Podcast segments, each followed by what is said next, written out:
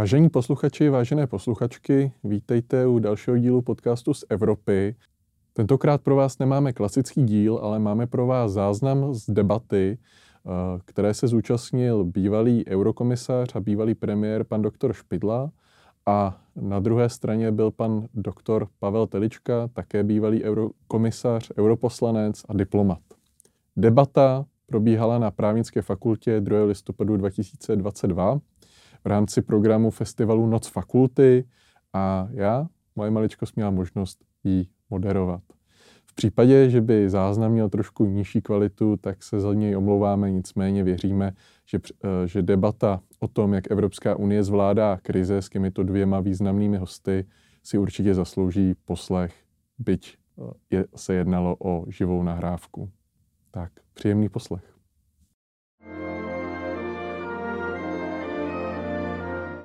Vážené dámy, vážení kolegové,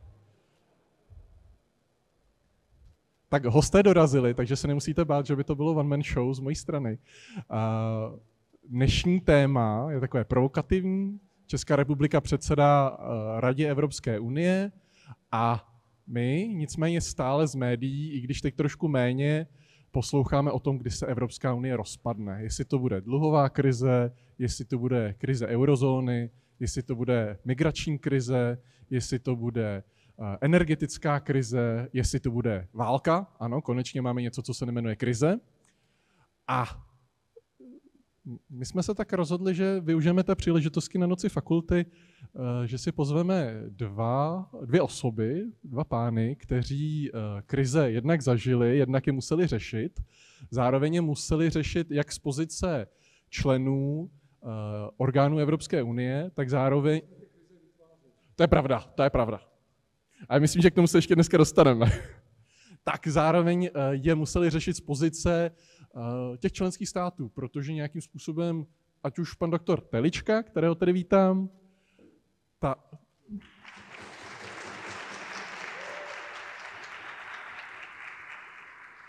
Já si příště připravím takové ty uh, aplaus cedule tak, eh, který se pohyboval v, eh, v diplomaci a vyjednával vlastně taky takovou do jisté míry krizi, jestli se staneme členským státem Evropské unie.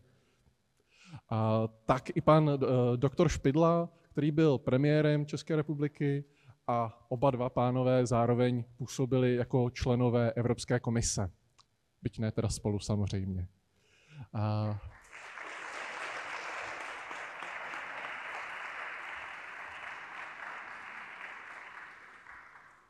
A poslední, poslední teda maličkost, která se tedy pohybuje s mikrofonem, eh, je ta moje. Moje jméno je Michal Říha, působím na katedře evropského práva eh, a zároveň doufám, že se uvidíme třeba později, pokud vás zajímá evropské právo, nebo eventuálně. Já se tak zeptám, kdo z vás zná podcast z Evropy?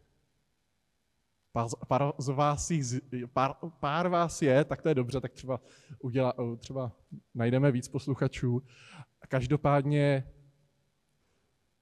ta dnešní diskuze bude probíhat tím způsobem, že nejdřív položím takovou jednu poměrně jednoduchou otázku se složitou odpovědí oběma pánům a následně potom bude prostor pro vaše dotazy, takže určitě se zamyslete, která ta krize by vás zajímala nejvíc. Eh, vím zároveň, že v auditoriu už jsou i hosté na příští panel, který se bude věnovat Green Dealu, takže určitě, určitě se dostaneme i k těmto tématům. Pane doktore, pane doktore, kdy se rozpadne Evropská unie a proč? Podívejte se, Evropská unie je lidské dílo a žádné lidské dílo není věčné, takže kdo ví a někdy se to možná stane. Ale v každém případě eh, Unie se zrodila v krizi, protože co bylo většího než v podstatě smrt Evropy jakožto politického a kulturního subjektu v druhé světové válce, takže Evropa se zrodila v krizi a byla odpovědí na krizi. A v zásadě se dá říct, že celé dějiny Evropy, tak konec konců jako celé dějiny světa jsou průběžnou kombinací krizí a nějakých klidnějších období. A prozatím Unie vždy eh, nalezla odpověď, a to z jednoduchého důvodu, protože ona je nástrojem a je vlastně, když si to člověk vezme kolem a kolem drsně realpolitickou strukturou, která je důležitá pro všechny její členy s různým způsobem v různé váze a dává jim vlastně příležitost, aby obstáli eh, ve světě, který je tak naplněný krizemi. Snad ještě poslední poznámka. Zdá se, že moderní svět směřuje k něčemu, co bych nazval koncertem velmocí. No a pokud eh, Unie nebude mít kapacitu jakési velmoci, nebo minimálně aspoň podmocnosti, tak bych řekl běda poražením. Eh, dobrý večer. Já v prvé řadě děkuji za, za pozvání i do této auly, protože jsem, tady, myslím, od roku 86., kdy jsem skončil zde na právnické fakultě, respektive když jsem vystudoval, tak jsem tady byl jednu jedinkrát, takže to je celkem eh, příjemný návrat. Vidím, že se něco změnilo. My jsme museli pít před přednáškama, vy už můžete pít eh, během přednášek, tak je vidět, že prostě je to moderní doba.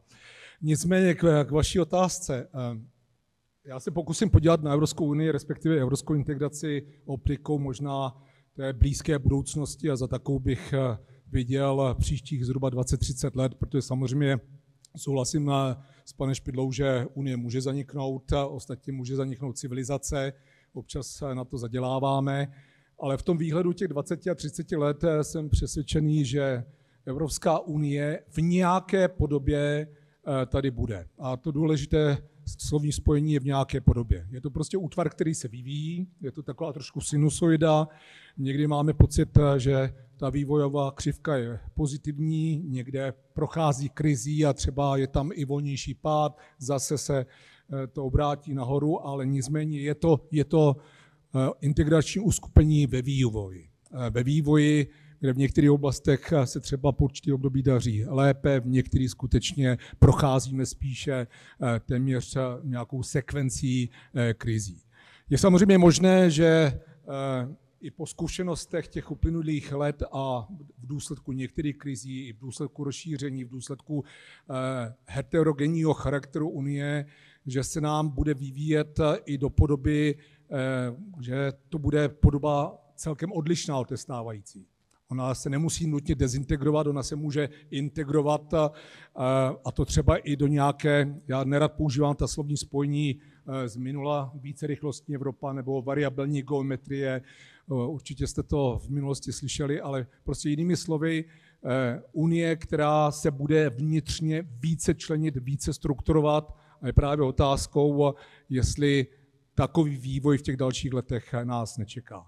Přesto pře všechno v nějaké podobě, ať už budeme Unii definovat jakkoliv, věřím, že Unie tady bude a i kdyby skutečně došlo k nějaké zásadní krizi, tak jsem přesvědčen, že ty společné zájmy, i společná historie, tradice, ten vnější svět, rizika, který, která podstupujeme, tak budou hnát aspoň určité penzum těch členských států do nějakého dalšího projektu, do nějaké další rychlosti, ať už to bude rychlost vyšší, nižší, nebo bude mít jinou podobu, ale věřím, že Evropa nemá skutečnou alternativu z hlediska svých východisek, než nějakou formu relativně úzké spolupráce a řekl bych spíše eh, integrace. Děkuju. Eh, když Oba jste, oba jste měli zkušenosti s řešením nějakých krizí. Krize, když si ji můžeme vydefinovat, tak je to nějaká odchylka od toho normálního stavu. Otázkou potom, když máme jednu krizi za druhou, jestli je to odchylka. A chtěl bych se zeptat, jakým způsobem třeba vy jste vnímali, že se změnilo fungování těch orgánů, jestli se třeba zrychlili, zpomalili, zablokovali, kdo měl třeba tu dominantní roli, protože existují teorie, které říkají, eh, že třeba v době krizí přebírají ten volant členské státy a ty supranacionální orgány Evropské unie spíše ustupují. Kdo si vezme první? Tak já jsem zažil finanční krizi, eh, u toho jsem byl.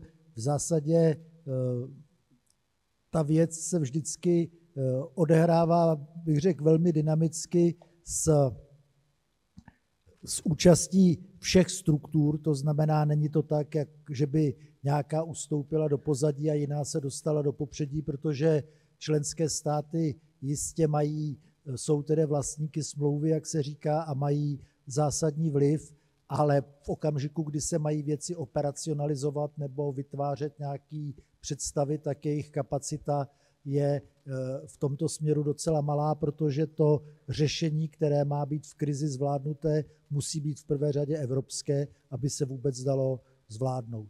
No a jinak mohu říct, že eh, v krizi v principu se všechny, všechny procesy docela zrychlují. To jsem konec konců zažil, i když jsem zvládal krizi, kterou vyvolali velké povodně, tak eh, jsme potom museli dělat velkou rekonstrukci a stejný stavební zákon, o kterém se říká, jaké vyvolává potíže, tak nevyvolal jednu jedinou. Všechno se stíhávalo v rámci eh, struktur a rychlost byla daleko větší. Takže zkušenosti jak na národní úrovni, tak na úrovni evropské je, že procesy se pod vlivem krize zrychlují. Jestli bych do toho mohl jenom vstoupit, třeba když si vezmeme eh, tu situaci kolem covidu, tak eh, řada členských států uzavřela svoje hranice, jsme na půdě právnické fakulty, jak můžeme říct, téměř protiprávně, bez nějakého právního základu, částečně nekoordinovaně, eh, bez ohledu na šengenský prostor, bez ohledu na směrnici o volném pohybu evropských občanů. A zároveň Evropská komise s těmi státy nezahájila nějaké řízení, v podstatě rada to spíše aprobovala eh, svým stanoviskem nebo svými závěry z jednání. A teď najednou člověk se na to dívá a říká si, tak to evropské právo je najednou takové v té krizi bezubé. No tak ono je stejné jako naše. Vy přece znáte pojem krajní nouze.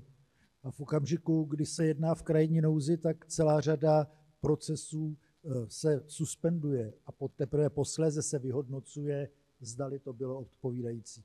A právě proto, že Unie je založená na právu, tak samozřejmě musí mít kapacitu eh, eh, reagovat i v situacích krajní nouze a toto krajní nouze nepochybně byla.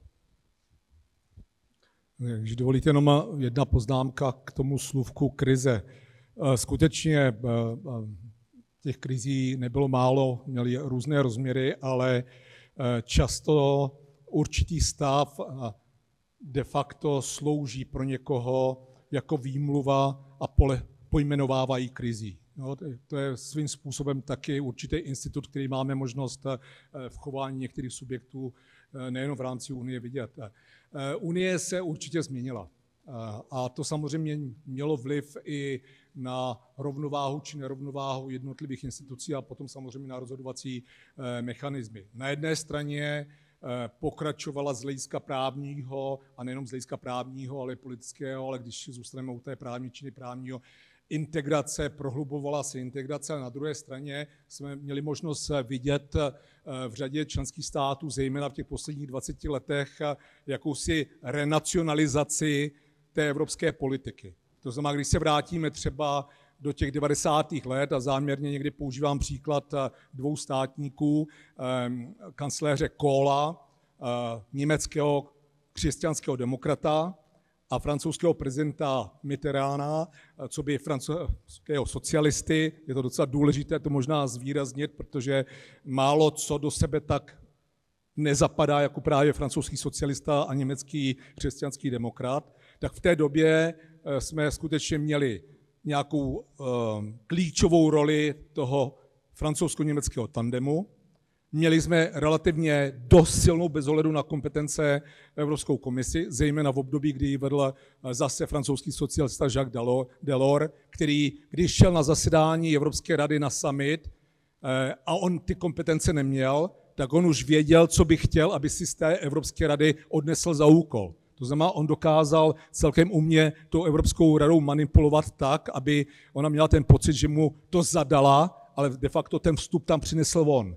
A každým takovým zadáním a jeho plněním se politická váha komise bez ohledu na to, jaké měla skutečně kompetence, se zvyšovala.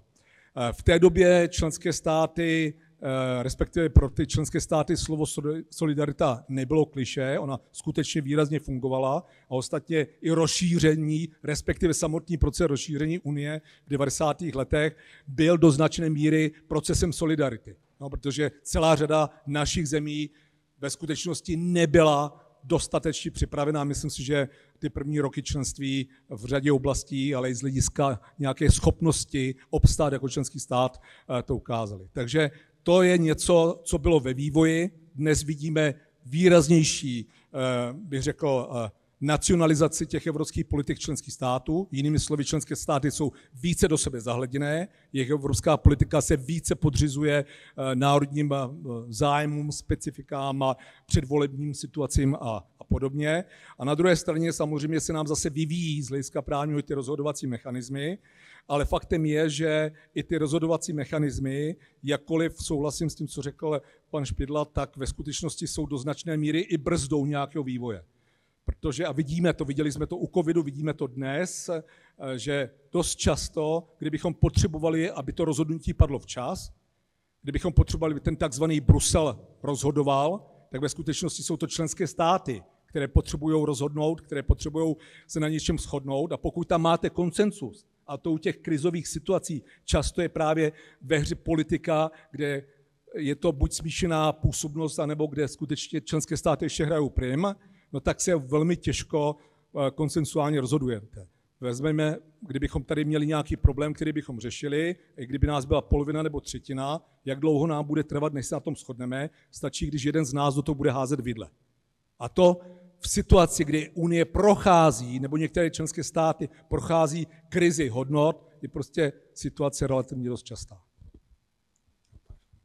Eh, vy jste, vy jste částečně navázal na to, co se v akademii označuje eh, angličtině leaping forward, takové jako padání na ústa dopředu, ale je to dopředu, to znamená, je to sice, je to pád, ale je to vždycky posouvání se dopředu. Když jsme měli, bankovní, eh, když jsme měli dluhovou krizi, vznikla bankovní unie, když jsme měli covid, řešil se centrální nákup, existuje tedy vlastně ta vlastně obrovský balík prostředků v rámci Renew Europe, to znamená poprvé Evropská unie si půjčila, aby ty členské státy měly dostatek prostředků na, svo, na svoji obnovu.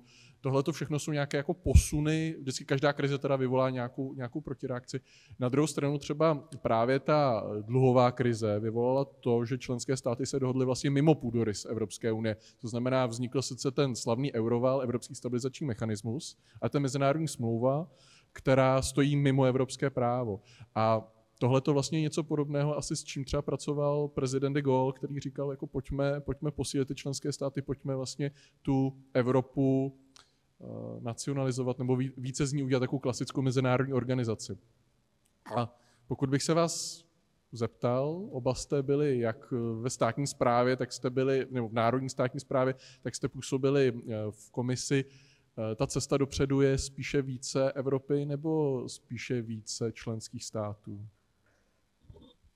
Podívejte se, podle mého názoru cesta ku předu je více Evropy a v zásadě to směřuje k jakému si podobě konfederativního státu, případně nějakého typu federace. Jako těžko se to popisuje, protože Unie je neobyčejně komplikovaná a vlastně My rádi je, používáme ten termín sui generis. No a je, a je vlastně eh, mimořádně tvůrčím počinem. Jo. Ale základní poučení z Evropské unie nebo které bylo na, u Evropské unie, bylo, že existují komplexní problémy, které jsou tak komplikované, že prostá mezivládní koordinace je nedokáže vyřešit. A příkladem byl evropský mír. Oni prostě pochopili, že prostou mezivládní koordinací se nedá v Evropě zachovat mír. To byla základní premisa a to platí o klimatické změně, to platí prostě o spoustě dalších věcí. A je tam ještě jeden eh, podstatný důvod, proč Evropa musí postupovat kupředu.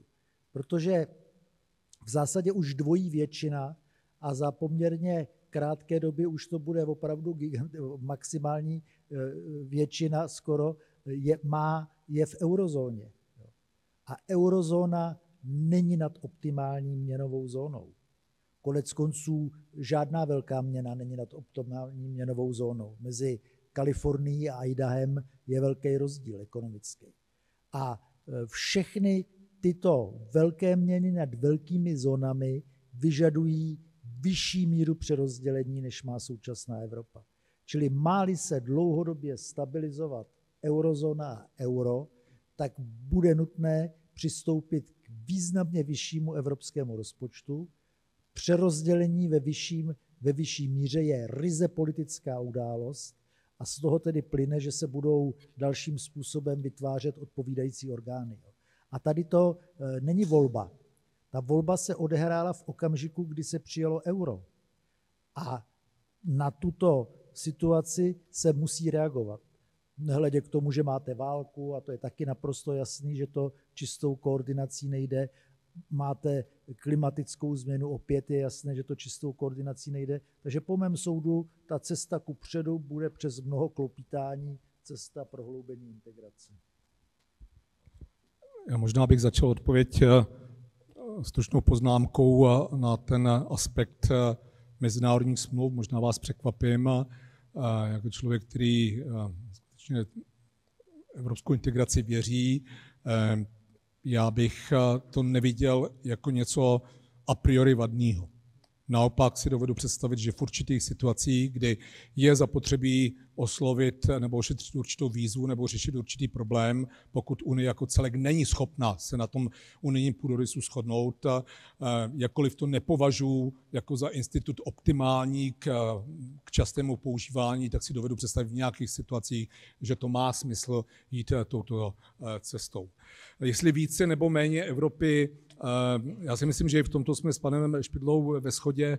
Eh, přesto bych asi řekl eh, možná, mm, že, zá, že to záleží. Jo, záleží skutečně, co, co řešíte a záměrně... To je taková klasická právnická odpověď. Tak vidíte, přece mě ta právnická fakulta tady něco naučila. Já jsem se bál, že nic a tak něco ve mně zůstalo. Ne, já teď zcela vážně byste mě vykolil teď, jo, mimochodem. Jo, to, je, to, je vidět, poznat, že už nejsem ve cviku, takže jsem z toho vypadl. Ne, ale zcela vážně, když si vezmete eh, ta klíčová, strategická, eh, geopolitická témata, tam jsem pan Špidla především směřoval, tak eh, si myslím, že ve většině oblastí ta otázka skutečně, nebo to řešení otázky a problémů řeší v tom společném postupu, to znamená, řekněme, použijeme to kliše více Evropy. Eh, nenutně to platí všude. Eh, a mimochodem eh, si dovedu skutečně představit na bázi buď unijních institutů, nebo na bázi mezinárodní smlouvy něčem jí dál, protože já si třeba nedovedu představit skutečnou společnou evropskou obranou politikou za účasti úplně všech. Vidíme sice vývoj ve Finsku, vidíme ho eh, ve Švédsku, ale přesto si myslím, eh, i u těch nikoli neutrálních států ta zdrženlivost a připravenost se angažovat výrazně je relativně nízká. Ale když si potom eh, když sklouzneme k těm, řekněme, každodennějším, byť podstatným otázkám, tak nenutně vždy právní norma na unijní úrovni, anebo vůbec právní norma je řešením. Když se podívám tady na tento mobil, asi mnozí z nás jsou na iPhoneu, tak uh, Apple má své produkty z hlediska kybernetické bezpečnosti nejbezpečnější. To znamená, pravděpodobnost, pravděpodobnost, že si stáhnete nějaký malware, je zhruba desetinový, než jsou jiní výrobci. Je to jeden z důvodů, proč, proč ho mám. Moc dalších důvodů není, protože já ten telefon neumím tak využívat, abych rozlišoval mezi špičkovým produktem tím eh, či jiné firmy. A když se podíváme třeba na to, co se odehrálo v uplynulých měsících v Unii, v rámci eh, jednoho klíčového právního aktu došlo k tomu, že eh, Apple bude muset umožnit takzvaný sideloading.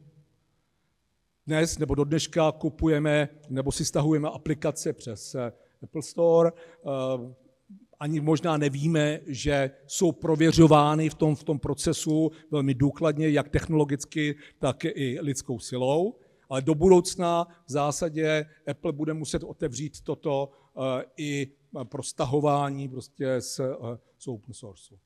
Což považuji za zrovna nešťastný vůbec, že se to řeší na unijní úrovni, viděl bych smysluplnější řečit některé zásadní otázky kybernetické bezpečnosti, nikoli v tento, a už ten důsledek, který to přináší, kdy de facto budeme harmonizovat, ale na té nízké úrovni, Eh, v podobě toho sideloadingu považuji za vyslovně nešťastný. Takže teď jsem sklouznul o 10 úrovní níže a chci tím říct, že takových otázek z hlediska fungování vnitřního trhu není, není desítek nebo stovek, ale tisíců a mezi nimi skutečně najdeme takové, na které bychom neměli na té unijní úrovni sáhat.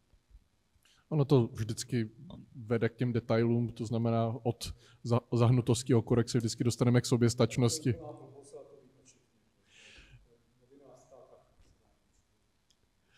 Tak, eh, dámy a pánové, myslím, že nastal váš čas.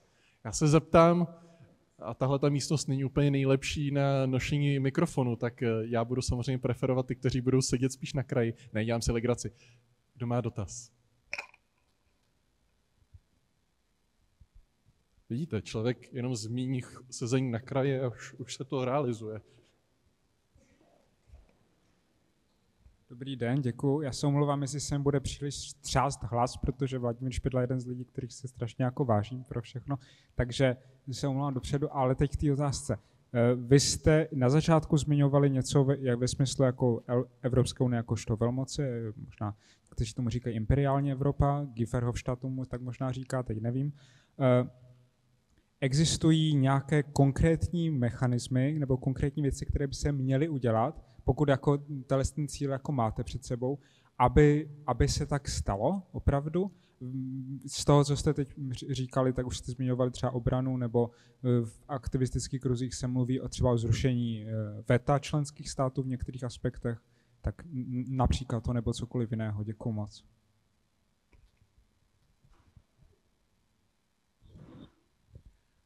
Tak podívejte, e, v zásadě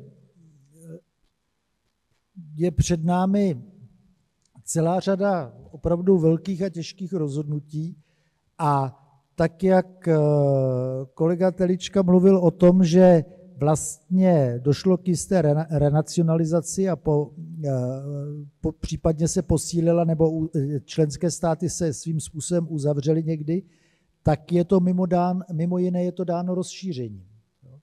A jestliže Eh, protože rozšíření posílilo v každém případě intergovernmentální prvky v Evropské unii. Čili chceme-li uvažovat o tom, že bychom Evropskou unii dále rozšířili, tak v takovém případě je jasné, že se to nemůže odehrát už v současném institucionálním rámci a že váha jednotlivých členských států musí být oslabena. To je mimo jiné důvod, proč tak dlouho se jedná s Tureckem a nikdy nevstupuje. Protože Turecko je příliš významné a příliš velké, aby ho dokázali tyto institucionální struktury udržet v nějakém, v nějakém eh, pořádku a rangu. Že po mém soudu, má se Evropa rozšířit, bude nutné oslabit pozici členských států a to znamená postupně rozšiřovat v některých oblastech, eh, v některých oblastech Eh, rozšiřovat eh, většinová rozhodnutí daná kvalifikovanou většinou. Ještě snad jedna poznámka. Když, si, když bych si představil politiku, kde by se mělo v tomto směru posílit, tak je to podle mého názoru společná zahraniční politika, protože ta vytváří společnou vůli a když existuje v této oblasti společná vůle, tak Evropská unie má mimořádnou sílu. A to e, ze všech hledisek. Takže e, myslím si, že bude nutné postupovat a oslabovat pozici členských států postupně, tak jak to prostě přinese život. A to je asi tak vše, co můžu. Když se v zásadě ptáte, jestli sáhnou do smluv nebo ne, to je ta otázka. Ehm, je to jedna z těch úplně nejtěžších, protože najdete celou řadu argumentů, proč ne, a celou řadu argumentů, a ostatně už do značné míry padly, proč ano, a respektive možná dospějeme v nějaký moment v situaci, kdy jiné cesty prostě nebude. Ty argumenty, proč do toho sáhnout, ty zazněly, já je podepisuju mohli bychom říct další, ale faktem je, že eh, neefektivnost, neakceschopnost v některých oblastech, zdrženlivost, zdráhavost, polovičatost je často dána tím, že se rozhoduje koncensuálně, Eh, většinou, a to můžu říci, že prakticky na všech úrovních, jestli jsem to zažil částečně v komisi, ale především v radě, v Koreperu eh, nebo v parlamentu, v momentě, kdy se snažíte o dohodu, o ten kompromis, tak většinou je to špatný kompromis. No to je prostě pěti nebo ve třech lidech uděláte dobrý kompromis. Ale v desítkách nebo stovkách je to teda už opravdu eh, velmi těžký a většinou to rozmělníte a vlastně umožníte každému tam strčit to slůvko, co chce, nebo něco vytáhnout, aby přijel domů a řekl, tak jsem to doma, tak jsem to tam v té Unii vybojoval s tím, s tím Orbánem. Jo? Nebo někdo jiný, úplně zase něco jiného. Protože o to jde, o to ukázat, že, že uspěl, nebo že jsme uspěli v tom jednání. To je, eh, říkám, ten problém. Eh, zároveň eh, si myslím, že jsou argumenty pro to případně posečkat, že v momentě, kdy otevřete ty smlouvy nad rámec toho, co říkala pan Špidla, to znamená rozšíření a musíte tak jako tak tou dohodou o přistoupení ji změnit, tak v zásadě dáváte prostor i odpůrcům evropské integrace, respektive těch, kteří tam budou chtít eh, dostat ten mezivládní princip. Já se ale obávám, že když toto budeme neustále opakovat, tak ta situace v Unii nikdy nebude dostatečně už optimální. Naposledy možná byla skutečně před 20 nebo 25 lety a, a dříve. Dnes už ne. I v důsledku toho, o čem jsem hovořil, o, o tom vývoji těch jednotlivých členských státech, o tom, že de facto v celé řadě zemí máme krizi politiky. No, když se bavíme o krizích, tak ta nejpodstatnější, která skutečně rozleptává eh, v některých oblastech Unie, je krize politiky. A když si toto budeme říkat, že není ten správný čas, tak tomu nemusíme nikdy dospět. Takže v nějaký moment se do toho bude muset říznout i s tím rizikem. Znovu říkám, ne automaticky to znamená všude ve všem, za každou cenu a paušálně, ale velmi pečlivě vážit a tam, kde to ten efekt přinese, tam, kde máme větší šanci se shodnout, určitě naprosto souhlasím se společnou zahraniční bezpečnostní politikou. Představme si, při současných aktivitách střední a východní Evropě ve vztahu k Ukrajině, kdybychom měli možnost rozhodovat kvalifikovanou většinou. Můžete třeba říci, že bychom stejně nedosáhli na tu kvalifikovanou většinu, to je otázka už jednání a umu při těch jednání, ale ta váha těchto zemí je tak výrazná, že bychom se asi v otázkách války na Ukrajině rozhodovali rychleji, kdybychom měli kvalifikovanou většinu. To si dovolím tvrdit. Moc děkuju. Já se zeptám jenom, jestli se mi přihlásí další dotaz. Tak, super, děkuji. Nedoběhnu. Um, děkuji za slovo. Um, jestli v tom prvním bloku tam bylo mimo jiné i zmíněno, že v 90. letech, když jsme sami přistupovali do Evropské unie a do těchto struktur, tak hrálo velkou roli i jakási solidarita těch starších členských států té původní patnáctky s námi, co se týče toho přístupového procesu jako takového. A před nějakou dobou se také zmiňoval v souvislosti s Ukrajinou, jestli by se ten přístupový proces nedal nějak zrychlit, případně jestli by se nezavedlo nějaké předčlenství, co se týče Ukrajiny, aby tam bylo toto rychlejší začlenění do těch, do těch evropských struktur, tak aby se vás tedy chtěl zeptat, jestli to, jestli byste viděli tam nějakou cestu pro Ukrajinu jako v tomto, v tomto slova smyslu, anebo se bez, bez toho, norma, řekněme, standardního přijetí akis komunitér neobejdeme ani, ani v případě Ukrajiny. Děkuji. Děkuju. Já možná ještě zkusím doplnit tu otázku. V podstatě ta otázka částečně směřuje na to, jestli kodaňská kritéria jsou mrtvá.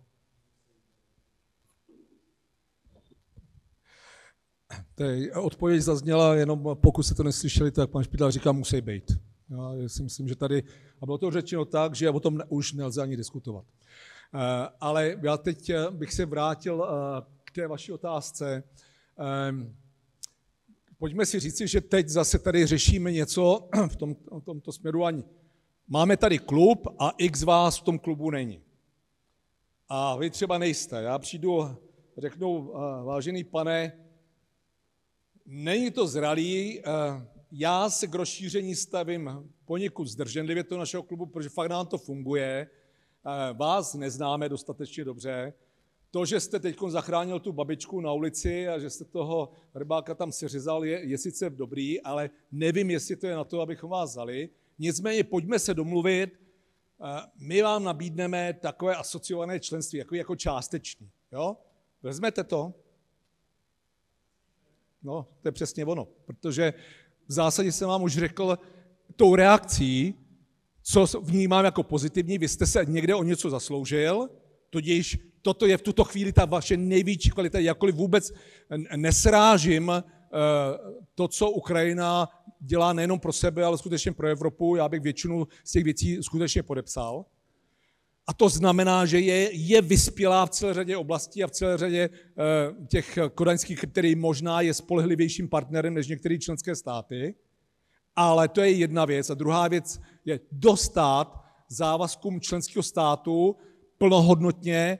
To jsme s panem Špidlou absolvovali ten proces vyjednávání a víme, jak je, to, jak je to složitý. Na to prostě Ukrajina nemá a nějaký čas mít nebude. A když řekneme, že Ukrajina ano, jak potom řek, přesto pře všechno v nějakém krátkém horizontu řeknete x zemím, že, že ne. To je velmi těžké, ale stejně tak bych eh, byl proti tomu, abychom se zařadili mezi advokáty toho částečního, polovičatého nebo jakýhokoliv členství, protože to je ta nejlepší, nejsnažší cesta, jak si toho kandidáta držet od těla a ten vstup mu de facto neumožnit.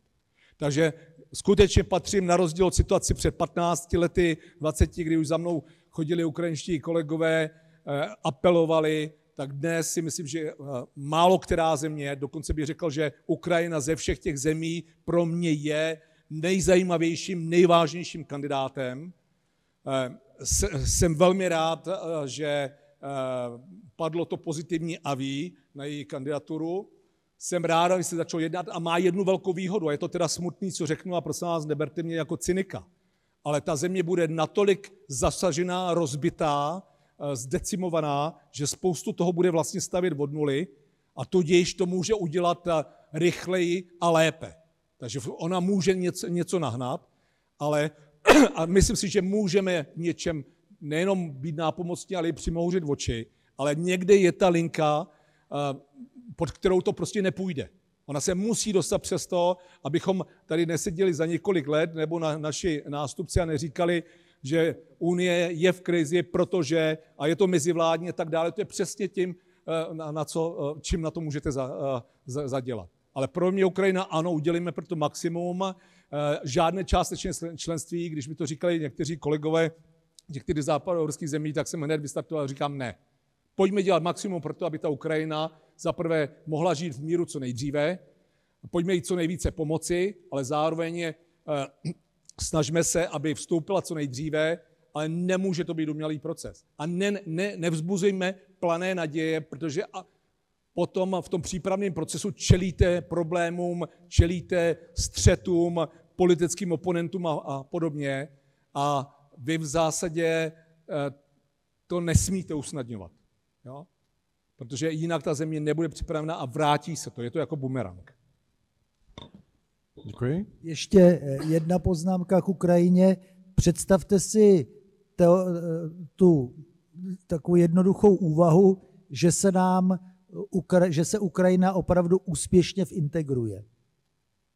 No to přece geopoliticky změní pozici Unie neuvěřitelným způsobem. Jo, to znamená, Unie se opravdu přiblíží geopoliticky mocnosti.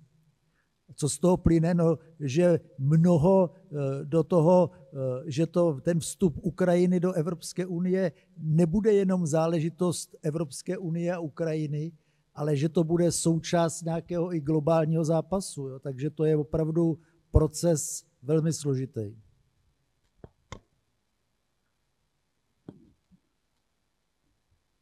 Dobrý večer, děkuji za slovo. Já jsem Miroslav Jakab. Já bych se vrátil k té úplně první otázce, která tady dnes večer padla.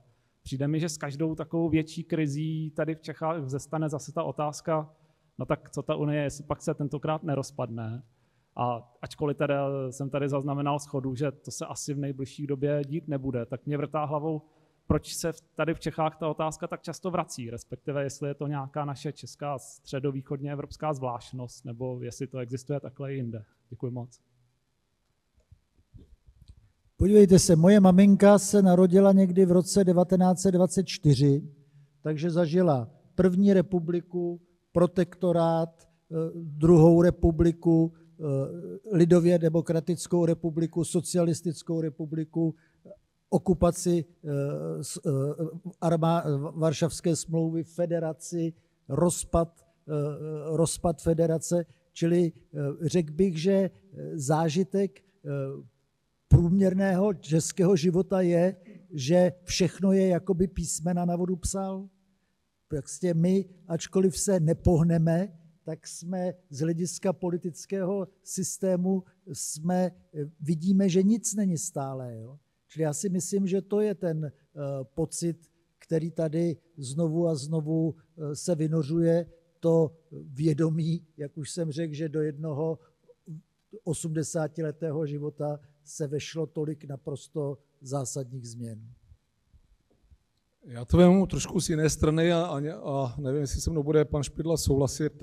Nicméně je to můj, můj pocit, jako v té době státního úředníka, člověka, který vedl ten vyjednávací tým a, a měl i určité, řekněme, kompetence v, té, v tom procesu koordinačním na té své úrovni, pak samozřejmě byla úroveň vládní, ale Eh, z té pozice jsem se de facto účastnil každého zasedání vlády, což jsou okolností teda byla vláda, ve které byl pan Špidla prvním místopředsedou, a pak následně eh, tedy eh, pre, premiérem.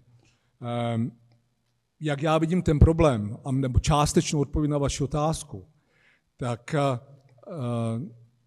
vlastně zahájení toho procesu českého přistoupení nějaký čas trvalo.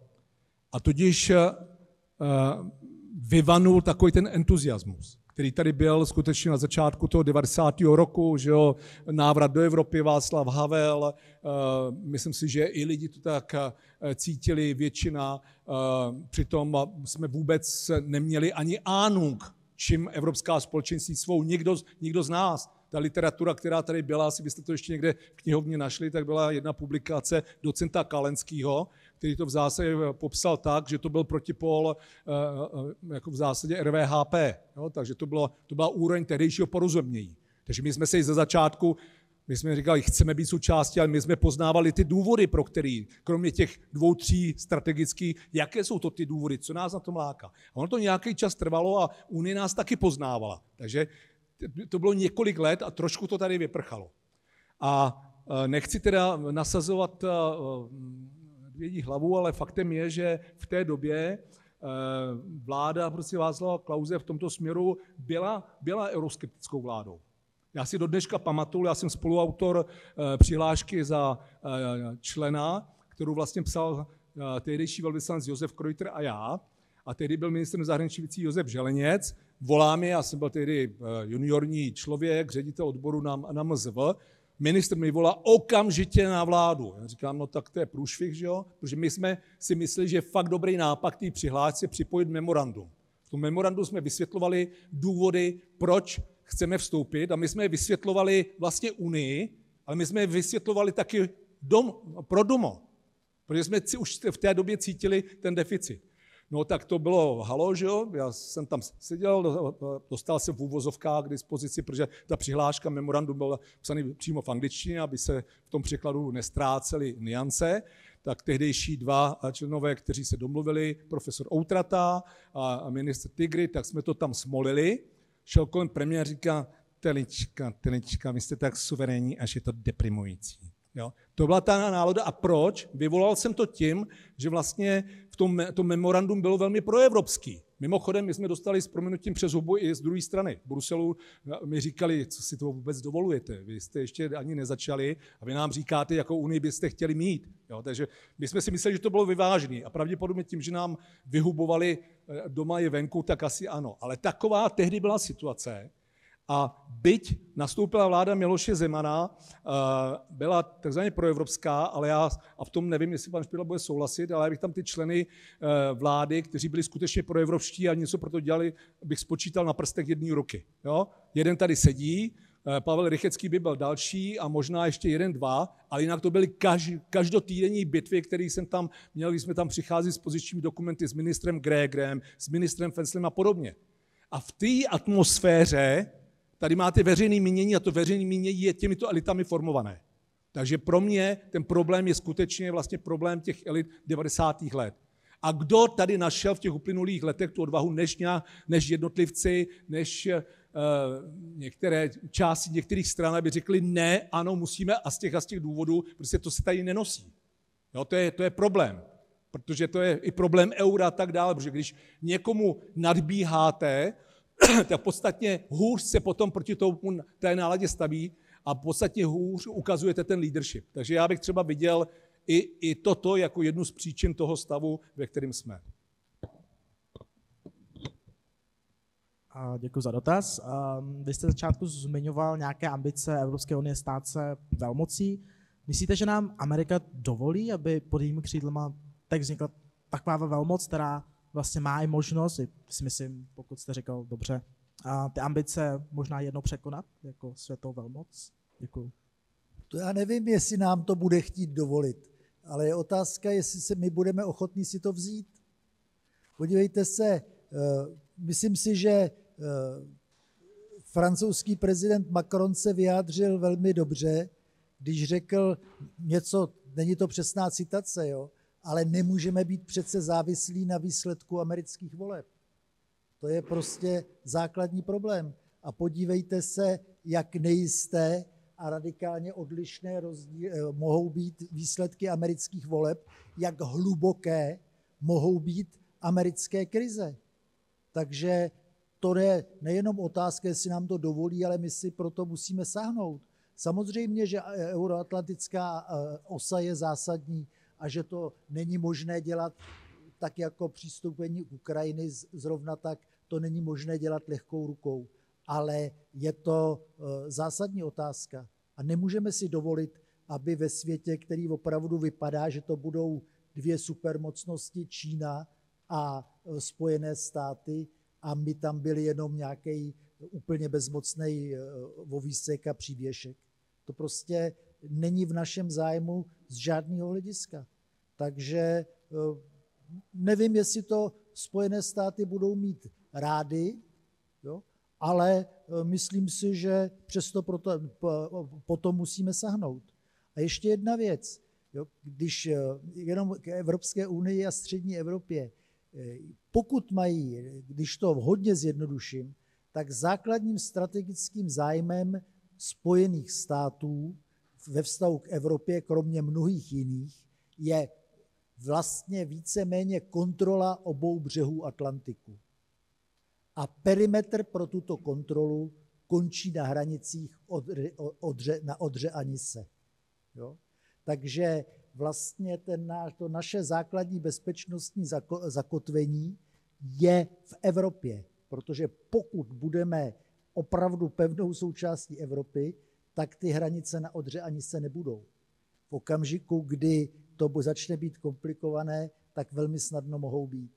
Takže máte pravdu, Spojené státy byly u zrodu Evropské unie, jsou vždy součástí jejich dějin, musíme brát v úvahu, eh, co se tam odehrává, jak se tam odehrává a také nepochybně jejich zájmy, ale neznamená to, že jsme že se jim musíme jenom tak podřizovat. Velmi stručně já s tím naprosto souhlasím. Jinými slovy, já bych se prostě neptal. Jo. Musí, myslím, eh, že musíme vycházet z toho, jaké jsou naše zájmy, eh, jaká jsou rizika spolehání se eh, stále na někoho, že nakonec to polínko žhavý za nás vytáhne.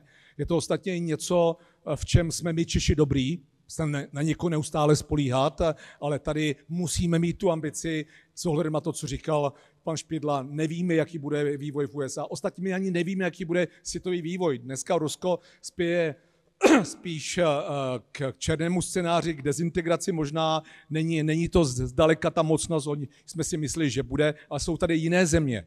A já jsem přesvědčen o tom, že naopak Spojené státy americké až na některé oblasti, na některé výjimky chtějí mít v Evropě silného partnera. My se vzájemně potřebujeme. Jo? Že jsme zároveň konkurenty v celé řadě oblastí, samozřejmě v ekonomické, v obchodní, i v té politické jednoznačně ano. Ale my nevíme dokonce, co se stane po uh, volbách, uh, kongresových volbách teď v USA, třeba ve vztahu uh, k Ukrajině, jestli se změní americká zahraniční politika, co když ano, a tady bude eh, válka prostě pojede dále o 106, tak Evropa musí být v pozici eh, skutečně nastoupit a není. A my si nemůžeme do budoucna dovolit, abychom v zásadě byli obnaženi. Takže tady jednoznačný zájem je a já si myslím, že v nadpoloviční většině, v 75% američané budou rádi, když budou mít Evropu jako velmoc a budeme moci v řadě oblastí i v té ekonomické a obchodní spojovat síly v podobě různých společných standard a podobně ve vztahu k těm, řekněme, dalším mocnostem, které by američani možná nechtěli tolik vidět jako mocnosti. Tak dobrý deň, ďakujem za slovo.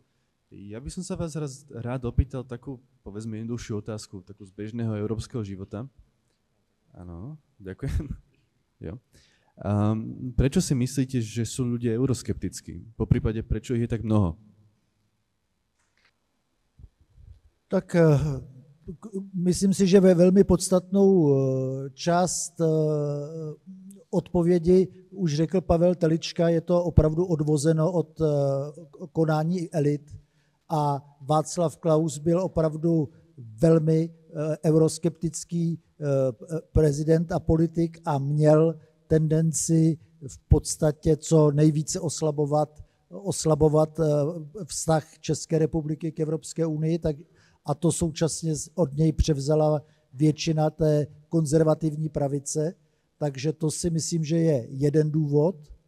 Druhý důvod je, že jak už bylo řečeno, že to pochopení vstupu asi nebylo tak hluboké.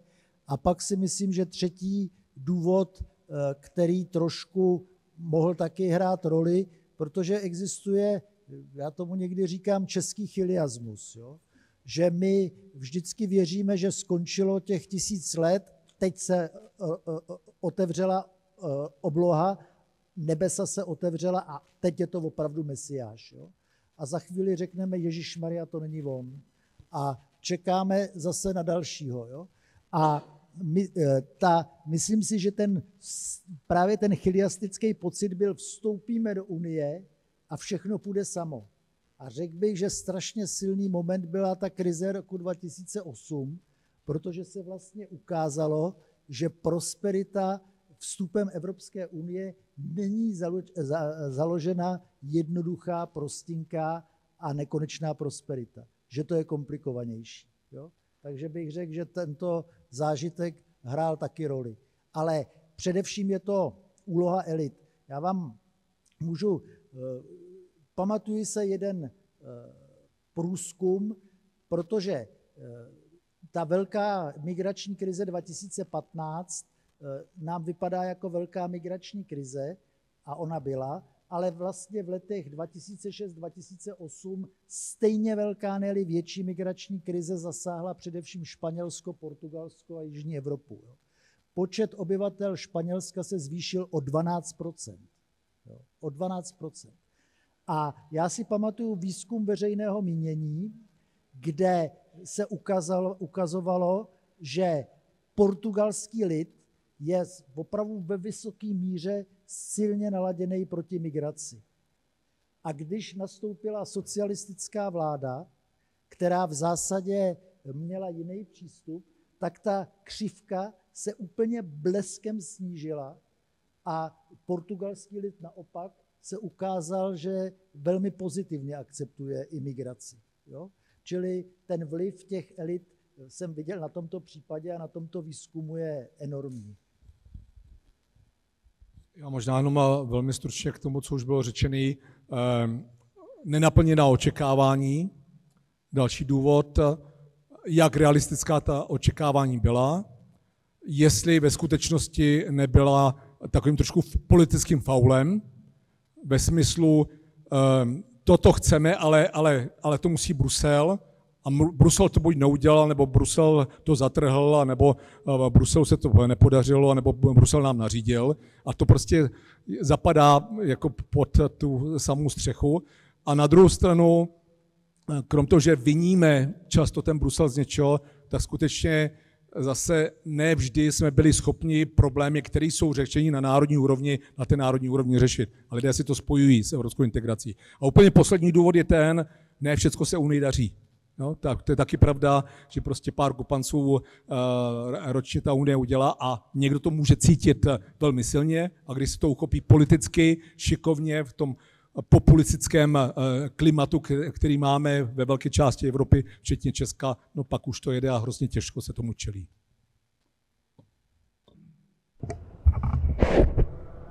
Tak to byla poslední otázka uh, tohohle bloku. My moc, moc děkuji oběma našim řečníkům, panu doktoru Špidlovi.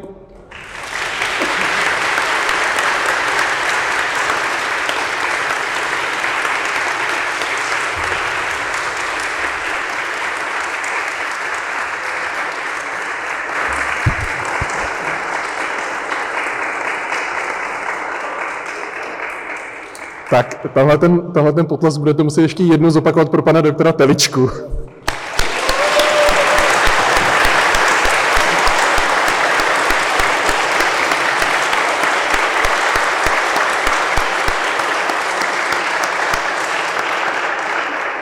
Děkuji moc za to, jestli tu s námi byli.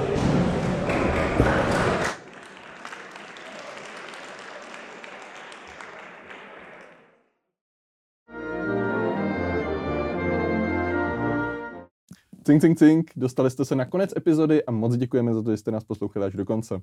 Určitě nám dejte like, určitě nás odebírejte a budeme se na vás těšit při příštím díle. A pokud se vám díl líbil, pošlete nám zpětnou vazbu, pošlete nám to na e-mail z Evropy pošlete to svým známým, hoďte si to do storíčka na Instagramu, cokoliv. Budeme za to moc rádi, jak se to dostane co k největšímu množství lidí, které by to mohlo zajímat. Děkujeme, mějte se hezky.